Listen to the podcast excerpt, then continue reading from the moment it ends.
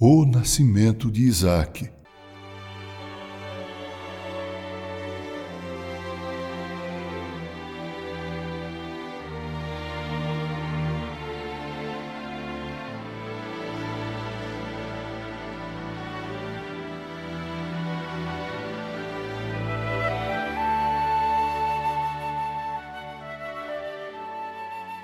Gênesis 21, 1 e 2, abre aspas, o Senhor foi bondoso com Sara, como lhe dissera, e fez por ela o que lhe prometera.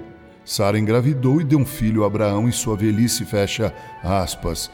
Na época em que Deus fez essa promessa a Abraão, ele e sua esposa Sara não tinham filhos e eram aparentemente estéreis. Assim, a promessa de Deus levou-os aos limites da fé. Como eles poderiam deixar um grande número de descendentes se não tinham sequer um? Certa vez, Abraão queixou-se a Deus de que, por não ter filhos, seu herdeiro seria seu servo Eliezer de Damasco. O Senhor, no entanto, garantiu a ele que seu herdeiro seria seu filho, nascido de sua semente, e Abraão creu em Deus. Gênesis 15, de 1 a 4. Logo depois, porém, Sara teve a ideia de oferecer sua serva Agar a Abraão para lhe servir de concubina. Talvez eu possa formar família por meio dela. Ela disse e Abraão concordou. Agar engravidou e Ismael nasceu. Sara, no entanto, ficou enciumada.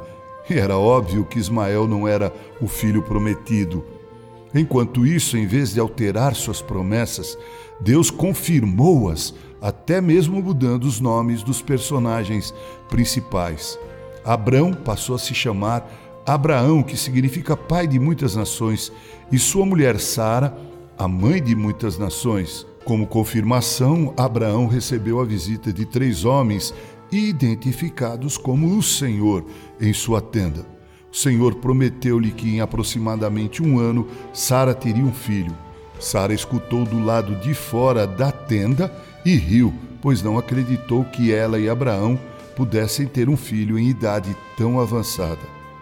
Não é de admirar que o Senhor tenha perguntado a Sara: existe alguma coisa impossível para o Senhor? Gênesis 18, 14. Repreendida, Sara mentiu, afirmando que não havia ido.